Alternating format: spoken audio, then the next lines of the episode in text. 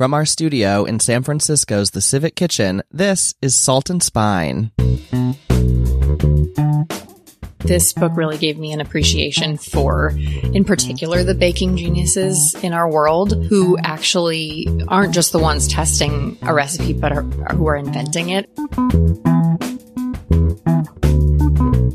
Hi there, I'm Brian Hogan Stewart, and you're listening to Salt and Spine, stories behind cookbooks. And it's the beginning of our baking week. That's right. This week, we're bringing you four all-new episodes from authors behind some of our favorite classic baking books, and behind some new ones, too. And we're kicking things off today with Kristen Miglore. Kristen is the creative director at Food fifty-two, where she oversees the Genius Recipes column. We'll talk about what it takes for a recipe to get her stamp of genius in today's show, and about her latest cookbook, Genius Desserts. Now, this book follows Food fifty-two's Genius Recipes, which Kristen wrote four years after she launched her Genius Recipe column in two thousand eleven. It became a New York Times bestseller, and the latest edition is all about, you guessed it, desserts. It's packed with one hundred recipes that Kristen says will change the way you bake, and the book promises to be an indispensable guide to the most beloved and talked about desserts of our time. You'll find recipes from Dorie Greenspan's infamous World Peace Cookies, to Sunset Magazine's iconic Whole Orange Cake, to recipes for meringues and puddings and cobblers and so much more. And one reason I love this compilation so much is that so many of Kristen's genius recipes come from some of our favorite cookbook authors. To have them collected together like this for the home baker is a real, pun intended, treat. So here we go. We're about to kick things off, the Salt and Spine Baking Week Genius Style. And we'll be back with three more baking episodes this week, so stay tuned. Let's head now to our studio at San Francisco's The Civic Kitchen, where Food fifty-two's Kristen Miglore joined us to talk cookbooks. Hi, Kristen. Thanks so much for joining us on Salt and Spine today. Hi, thank you so much for having me. Of course, we're really glad to have you, and we're here to talk about your latest book, Food fifty-two Genius Desserts. But first, actually, before we jump in, I want to ask, in your bio, you say that you're always carrying a pastry in your purse or your bag with you, so I'm just curious, do you have a pastry today? Are you like, I do. Totally, you do? Okay, awesome. So it, it holds true. It's funny. It's it, it probably has held slightly less true over the years because as I've gotten into working in food, I know that there will be sweets coming, I guess. Okay. And so I'm less, I think I'm less like in danger of being without one, right. But I happen to be here in San Francisco with you. And I was just at Tartine Manufactory. Oh, yeah. And so I have most of my extra morning bun right. for later. Okay. I'm so glad that actually held true. So this is the second book you've done of Genius Recipes. You did the Food fifty-two Genius Recipes book and now this book, which is Genius Desserts. Can you tell us a little bit about what makes a recipe a genius recipe in your mind? Sure. Well, the baseline that they have to hit, kind of obviously, I mean, this may be true for every cookbook, we'd hope. They have to be incredibly delicious. Right. In my criteria for choosing some things for the book and for the column always on Food fifty-two is they have to be really, really good and be worth people's time, or I'll hear about it right, from yeah. the community. And and nobody wants that. And I don't want to waste anybody's time. Yeah. But there does need to be also something memorable and special about them that sets them apart from any other cake or cookie or whatever in their category. Sure. And that can happen in a number of ways, right? Like it, you write, it, it could surprise you. It could solve a problem, which I think is a really interesting factor in determining a genius recipe, or it could be innovative and help move, you know, baking generally forward. So you spent a year, I think a, a year-ish, testing the recipes for this book, right? Yeah. It, yeah, it did break down that way. It was like every Saturday for nine or so months of the first round of testing, and then just to find the recipes for the book, and okay. then a few months thereafter of retesting and changing measurements and that sort of thing. And certainly I imagine that the testing of a recipe, if you're going to call it a genius recipe, is obviously very important. You, of course, want to make sure it tastes good and meets some of these other criteria. Was the process for determining, or, or generally is the process for determining a genius dessert recipe different than a genius recipe generally? Is it a little bit easier maybe to make a genius recipe for something like a soup than it is to make a genius dessert just because of the science that goes into baking? Absolutely. I suppose I should have anticipated that, but I really discovered that after the first few days of testing for this book, how different it was from the first time around with, with the Genius Recipes cookbook, because there are so many things that you can't really know until the thing is done, until the cake is out of the oven, right. until the custard is set.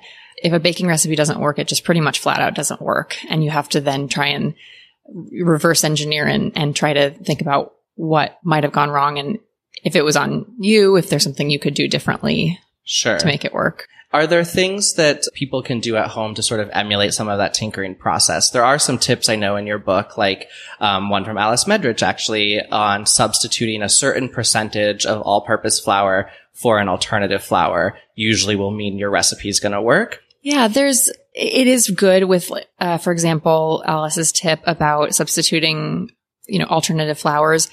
It is good if you're going to start fiddling with the makeup of a recipe to do it gradually yeah. to instead of just, you know, stripping out all of the all-purpose flour and s- swapping in spelt flour or whatever you wanted to use, a nut flour or something.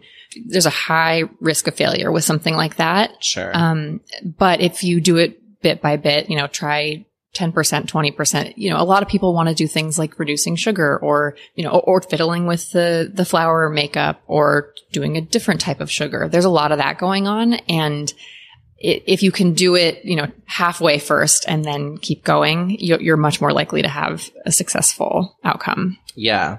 On that note, you're someone who has paid close attention to baking for a long time. You're professionally trained. You have been observing this world of home bakers in particular for quite a while from your, I don't want to say throne at Food fifty-two, but from your role at Food fifty-two in particular.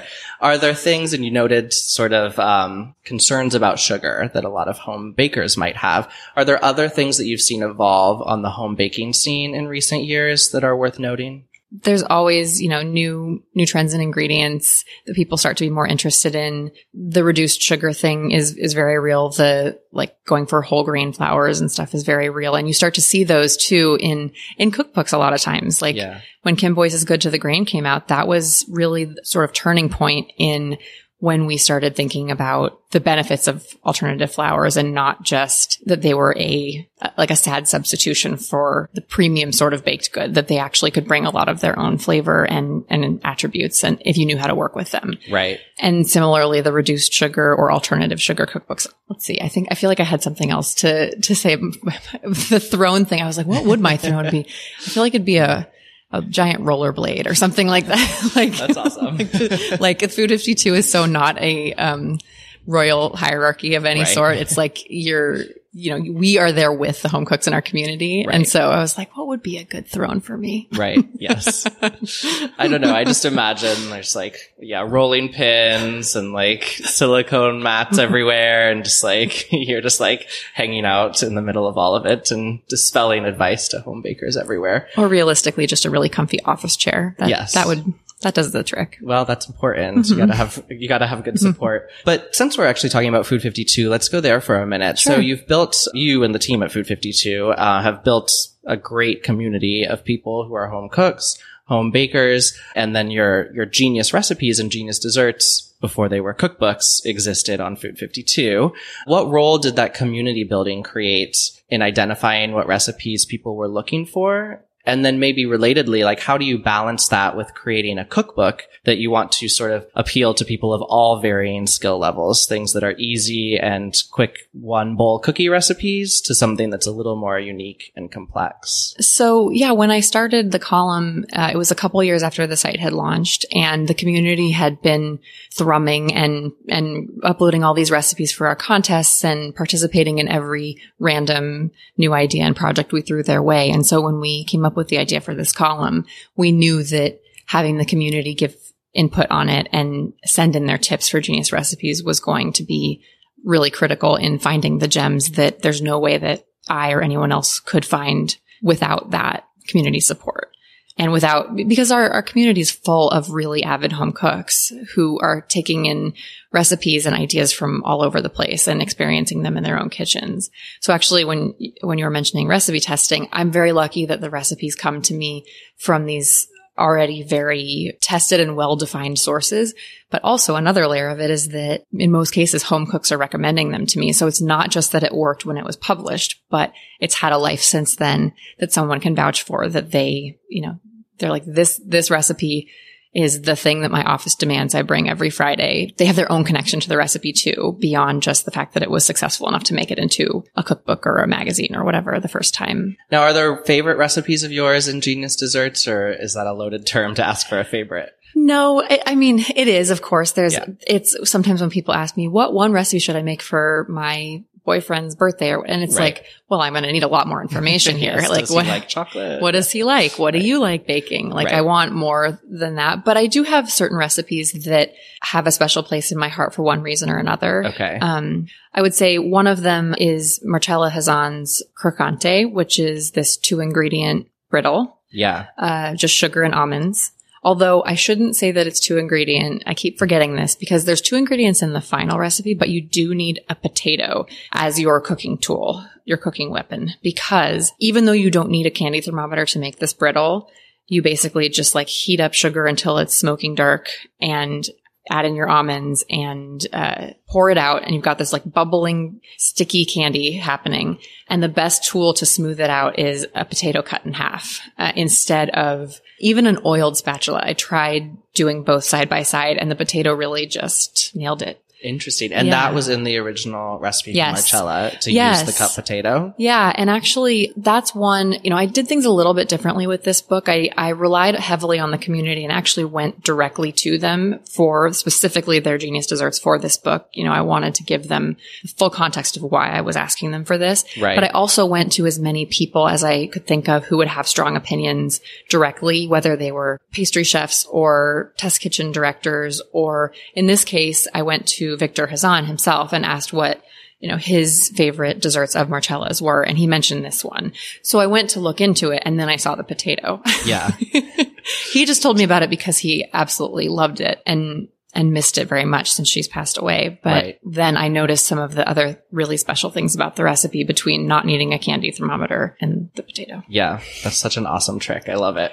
Um, and I love that it was there and you sort of found it not That wasn't sort of the reason it was pitched to you, right? Yeah, it was pitched because it was just delicious. Yeah, Victor yeah. wasn't like, can you believe this thing that Marcella right. used a potato for? So yeah, sometimes it's not always on the surface what is so fascinating about a recipe, but once you make it, you start to realize, which is yeah. another reason that relying on home cooks to share their experiences gets me so much further. Absolutely. So we mentioned Marcella. We've mentioned several other mm-hmm. cookbook authors. I would say most of the recipes in your book have been published elsewhere by the au- original author of the recipe.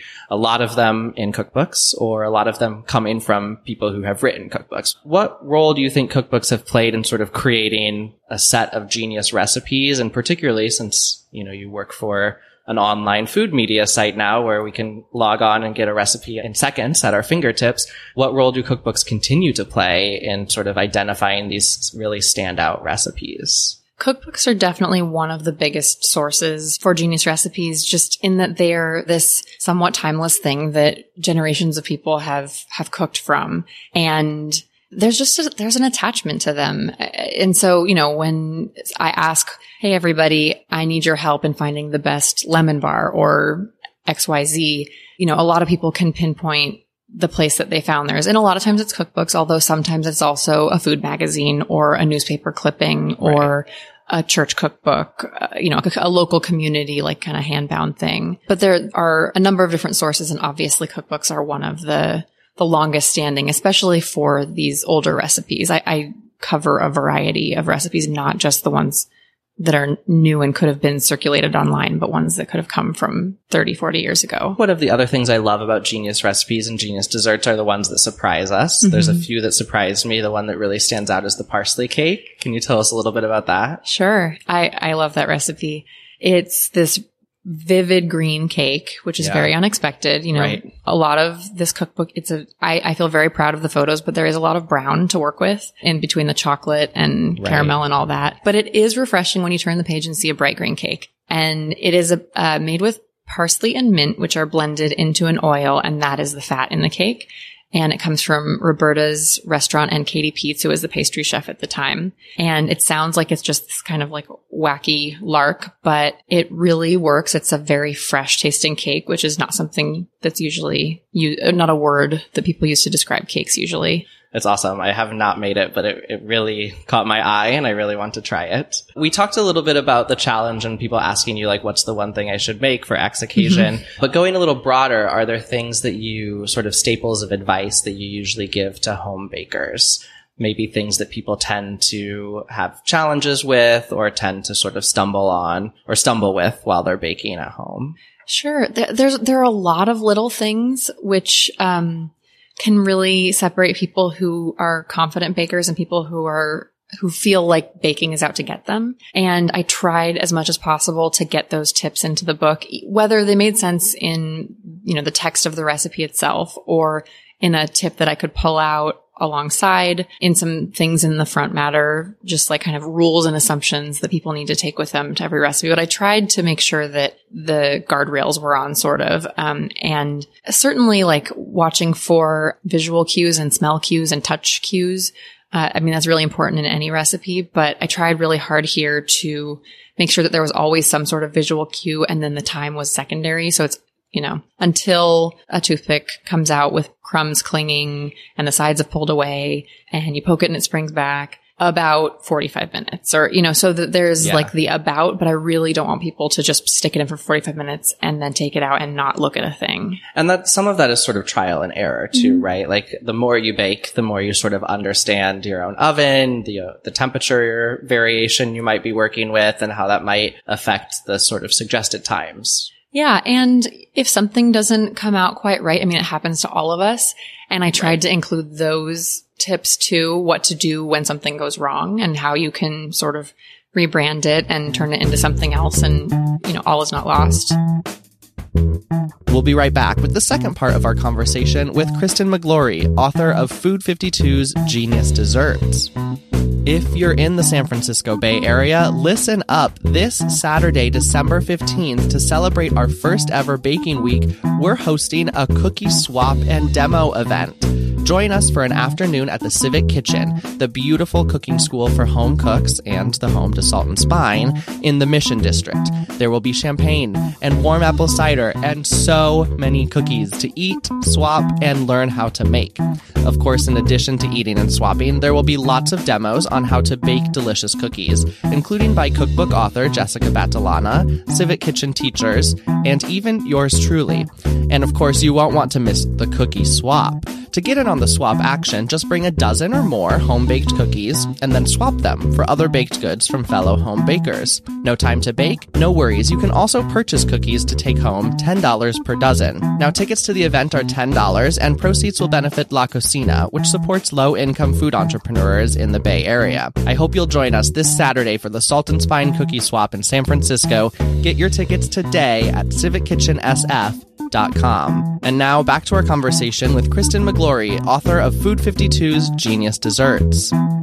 Were there recipes that you considered for this book or your other book that just like didn't make the cut, but you wanted them to? Was there anything you had to sort of leave on the cutting room floor when the book went to press? Well, sadly, a lot had to be left because I had the happy problem of having a long time to test for this book and so and research and snatch up as many recipes as I could to test. And so I tested, I don't know how many, I keep thinking it's close to a thousand, but I've like never been able to verify that. I've tried counting okay. and I was just never organized enough, but many hundred recipes I tested right. for this book. And so inevitably, for this book alone, for this book alone close to well, this. No one can prove a thousand, not even me, but it's, it was many hundred recipes and it yes. was a year of testing. Right. So it was, there was a lot that got left behind for so many reasons. You know, there's only so many chocolate cakes you can put in a book or only so many Dorie Greenspan recipes you can put in a book and right. have it feel like a cohesive, full collection that's giving people a lot of different surprises and, and useful recipes. You mentioned Dorie Greenspan, yes. and you have her World Peace Cookies in here, which are one of my favorite cookie recipes of all time.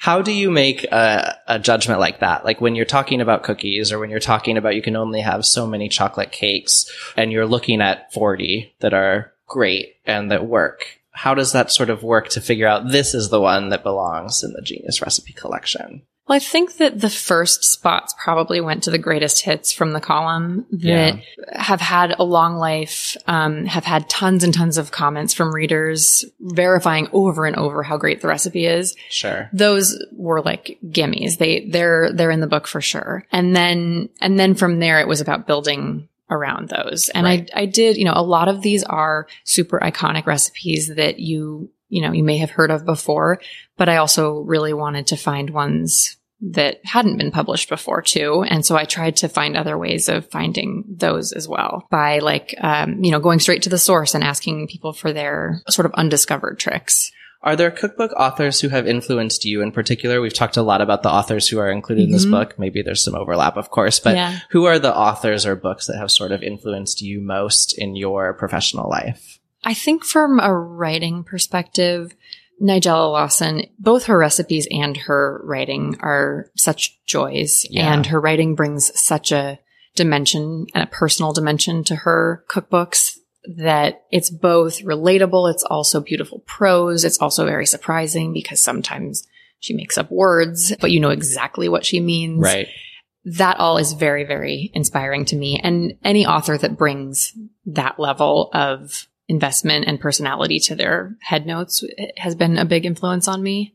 That's, that's the biggest thing. And then when it comes to like cookbook design, you may notice in the design of our books, we were pretty influenced by like, um, Canal House, mm-hmm. um, the Nigel Slater books, like the, the fonts and the treatments in here. It's certainly evolved since we started the Food fifty-two cookbooks, but when we were first sitting down with Ten Speed to think about what the design of Genius Recipes should be, those were the places that we looked that felt very timeless and usable and beautiful. Yeah. I mean, they're beautiful. They're they're clean and mm-hmm. simple and sort of a very elegant design, I would yeah. say. There's not a lot of warring fonts and, right. and and graphics and things. The visuals certainly do a lot of the heavy lifting. So we always end with a game. So I thought we'd play a little game of Genius Desserts. Literally emphasis on the genius. um, and I'll name a few geniuses within their own sort of field and craft, and maybe you could suggest a dessert that you might serve to him or her if they were to dine with you one evening. Okay, I'll um, do my best. Okay, so we'll start with sort of the quintessential genius, I guess, Albert Einstein. By some miracle of science, he's having dinner at your apartment tomorrow, and what are you going to make for dessert for him? I think I would probably want to show him one of the more scientific of the, you know, the ones that the genius part relies on a surprising reaction of ingredients. Right. Um, that you wouldn't think would behave well together. Sure. Like, for example, citrus and dairy. Um, if you've ever put both in your tea at the same time, you, you regret it immediately. Yeah. Yeah. yeah. Because usually acid curdles dairy. That's how we end up with ricotta and other cheeses. But if you use a high enough fat, heavy cream with citrus, thickens and does not curdle and can become very beautiful, creamy, luscious desserts like ice cream or um, there's a ten minute lime cracker pie in this book from Kenji yes. Lopez-Alt yes. that is also uh, relying on the interaction of dairy and citrus. As, maybe he'd be into the crackers too. It's kind of... Yeah. That'd be intriguing. Yeah, I feel like Kenji would be him. a perfect guest at that dinner too, right? Like if you're having Albert Einstein, exactly. you should definitely invite Kenji. Exactly. Just okay. in terms of dynamics and conversation. Perfect. Yeah, they could keep each other busy while I'm, I don't know, like yes. bringing out the second course. Right. Awesome. Okay, next genius we have is Jane Goodall, primitive genius, working with uh, gorillas. What would you serve her if she's coming over? Is it bad that I, the first thing I thought of was bananas? Like, is that? I don't think it's bad. I think it's. Is she probably, she's probably so over bananas. Probably. Probably. But maybe, maybe there's a way you can make bananas genius-y and blow her mind. Hmm. Okay. Well, the banana cake in this book, anyone who is at least okay with bananas is going to love the banana cake in this book because it's called Weird and Wonderful Banana Cake. It is from Lucy Cufflin, a baker and caterer in the U K, and it is made with a cup of mayonnaise instead of eggs or oil, and okay. it makes the best texture. It's so moist and, and fall apart and delicious, so I hope that she would be pleased with the Weird and Wonderful Banana Cake. Yeah, I would think she would be.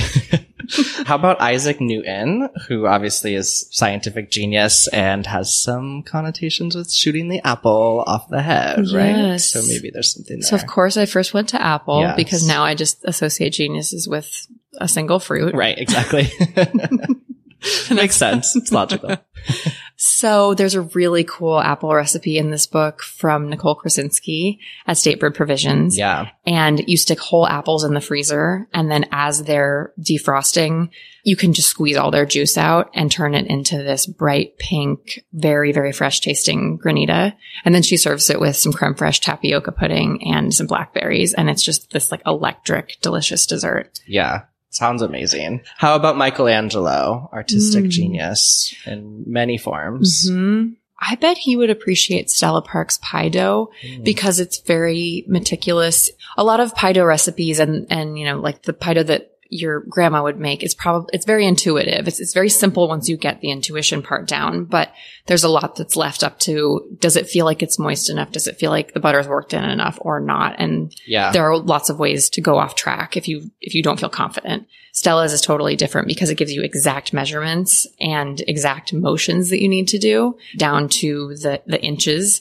And, um, th- so I think for a, a beginning pie baker or someone who really appreciates math. Yes. Awesome. And Stella Parks, I feel like, could be on the genius list herself. Totally. Maybe she'd like to join Michelangelo at dinner as well. Yes. I like that we're making little guest lists yeah. too. Okay, last one. So we're going to say Anna Wintour, fashion genius. Mm. She's coming to dinner and you have to think about what the dessert is going to be. Well, obviously it has to be stunningly gorgeous, but tasteful. Ottolenghi's meringues, maybe. Okay. Because they... These are the rosewater ones? The, yeah, rosewater and pistachio, but just simply the fact that they're these giant billowing meringues, and they're... I was very surprised to learn that when his shop was first getting popular in London, people would say, oh, it's the place with the meringues. Like, have you heard of Ottolenghi? Hmm. It's the place with the meringues towering in the window. Interesting. Yeah, which we think of him so much for his, like, glorious vegetable dishes now. Right, right. So I feel like between the, the fashionability of the meringues in the window and how elegant they look and how delicious they are and how light and airy they are, I hope she'd appreciate them. I think she would. Awesome. Well, this was super fun. I hope that I get an invite to one of these dinners because these all sound incredible. Um, but thank You're you so on the much. list for all of them. Okay, great. Thank you. I appreciate it. Well, thank you so much for joining us. Thank you. It's been super fun. And we're headed now to Omnivore Books in San Francisco to chat with Celia Sack in this week's From the Vault. Hi, Celia. Hi, Brian. So we just talked to Kristen from Food fifty-two about her latest book, Genius Desserts, and I'm hoping you have something to share with us. Well, sure. I Great. mean, I, I love desserts, first of all. Yes, who, who doesn't? um, but I oftentimes am suspicious of cookbooks that come from websites. Okay. Uh, they, they can be hit or miss, and oftentimes uh, websites are not sort of checked as carefully, edited as carefully, tested as carefully. Right. Um, a couple of exceptions to those are the Martha Stewart books, which are very, very well tested. Yeah. The America's Test Kitchen, which also has, you know, both of those are T V shows right. as well as websites, and Food fifty-two. I have to say, everything that we cook from there has been marvelous and come out perfectly. I also feel like while there are so many baking books out there, there aren't too many dessert books that cover a lot of different kinds of desserts. Sure. Um, David Leibovitz has his um, Ready for Dessert, which is great and combines three of his older books uh, that are all about every kind of dessert you can make, including ice cream. Right. Um, but so often you get, you know, either a book on cookies or a book on brownies, a book on um, ice cream, but they're not all together in, in a book, or a book on baking. This isn't all about baking either, which is really nice. So it's a great one to to just have for, I don't know, company coming over or whatever, that you can, if you're a terrible baker, basically, which I am because I'm very bad at following directions. Uh, this is a, this is a great book for me. Right. And so great too, because I think people are very particular about their desserts. Some people are big chocolate lovers and some people really don't like chocolate and prefer something baked or fruity. And so having a book that really gives you a lot of dessert options is really, really nice. Yeah. And it's a nice big book too. Yeah. So I've already, um, you know, been sold out of the couple copies that I had and had to reorder it. Great. Well, thanks so much, Celia. Of course. My pleasure. And that's our show for today. Thanks so much for listening. As always, you can find bonus content from this episode on our website, salt and spine dot com. There, you'll find two recipes from Genius Desserts, the Cacio e Pepe shortbread by food writer Charlotte Druckmann, and the Chocolate Cloud Cake by the beloved late cooking teacher Richard Sachs. Remember, if you like hearing from your favorite cookbook authors on Salt and Spine, and I hope you do, click subscribe on Apple Podcasts, Spotify, or wherever you're listening. Our program today was produced by Allison Sullivan and myself. Our original theme song was created by Brunch for Lunch. Thanks, as always, to Jen Nurse, Chris Bonomo, and the Civic Kitchen Cooking School team, and to Celia Sack at Omnivore Books. Thanks for listening. We'll be back again this week with more stories behind the baking books you love.